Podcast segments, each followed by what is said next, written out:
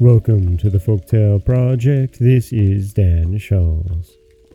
Today we're rejoining the tale of the White Cat, and so far we've seen a king, in an attempt to hold onto his kingdom just a little bit longer, send his sons off on a journey, a quest, to find the prettiest little dog in the whole world, and whoever finds this dog will become king, regardless of whether he is the oldest or youngest.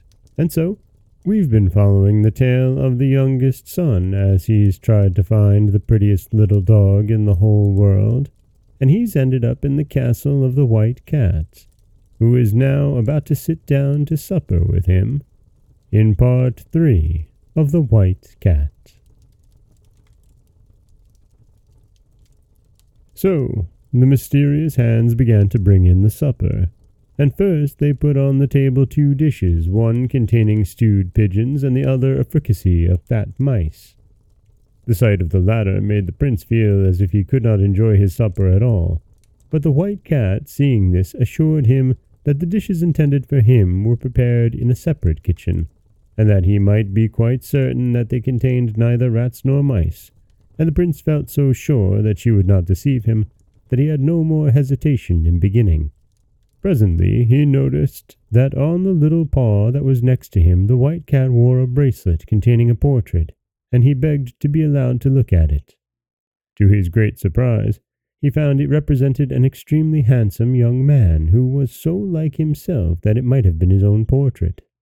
The White Cat sighed as he looked at it, and seemed sadder than ever, and the prince dared not ask any questions for fear of displeasing her, so he began to talk about other things, and found that she was interested in all the subjects he cared for himself, and seemed to know quite well what was going on in the world. After supper, they went into another room, which was fitted up as a theatre, and the cats acted and danced for their amusement. And then the White Cat said good night to him, and the hands conducted him into a room he had not seen before, hung with tapestry worked with butterflies' wings of every colour. There were mirrors that reached from the ceiling to the floor, and a little white bed with curtains of gauze tied up with ribbons. The prince went to the bed in silence, as he did not know quite how to begin a conversation with the hands that waited on him, and in the morning he was awakened by a noise and confusion outside his window, and the hands came and quickly dressed him in hunting costume. When he looked out, all the cats were assembled in the courtyard, some leading greyhounds, some blowing horns, for the White Cat was going out hunting. The hands led a wooden horse up to the prince, and seemed to expect him to mount it, at which he was very indignant, but it was no use for him to object, for he speedily found himself upon its back, and it pranced gaily off with him. The White Cat herself was riding a monkey, which climbed even to the eagles' nests when she had a fancy for the young eaglets. Never was there a pleasanter hunting party, and when they returned to the castle, the prince and the White Cat supped together as before, but when they had finished, she offered him a crystal goblet, which must have contained a magic draught, for as soon as he had swallowed its contents he forgot everything, even the little dog that he was seeking for the king, and only thought of how happy he was to be with the White Cat. And so the days passed, in every kind of amusement until the year was nearly done. The prince had forgotten all about meeting his brothers. He did not even know what country he belonged to. But the White Cat knew when he ought to go back, and one day she said to him, "Do you know that you have only 3 days left to look for the little dog for your father, and your brothers have found lovely ones?" Then the prince suddenly recovered his memory and cried, "What could have made me forget such an important thing?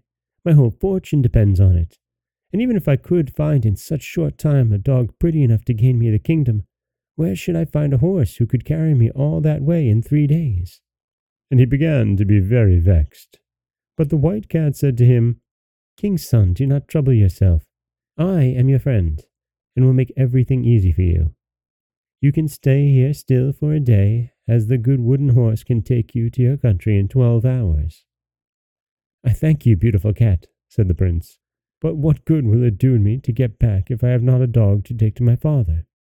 "See here," answered the White Cat, holding up an acorn. "There is a prettier one in this than in the dog star. "Oh, White Cat, dear," said the prince, "how unkind you are to laugh at me now." "Only listen," she said, holding the acorn to his ear. And inside it, he distinctly heard a tiny voice say, "Bow wow."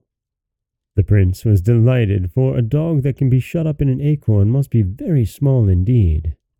He wanted to take it out and look at it, but the White Cat said it would be better not to open the acorn till he was before the king, in case the tiny dog should be cold on the journey.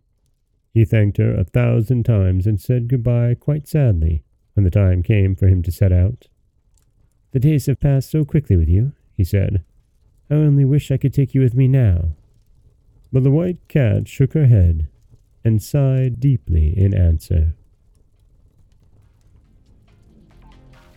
And that is part 3 of The White Cat, and in our next telling, we'll see if there really is a dog shut up inside of that acorn and what the king has to say about it. This is Dan Scholz from the Folktale Project. Don't forget that you can subscribe to the podcast on Apple Podcasts, Stitcher, Google Play, Overcast, anywhere you like to get your podcasts. You can follow us on Twitter at @FolktaleProject. You can find us on Auto Radio, TuneIn Radio, iHeartRadio, Spotify, anywhere you like to listen. And you can always head over to FolktaleProject.com, where you'll find a new story waiting for you every Monday, Wednesday, and Friday.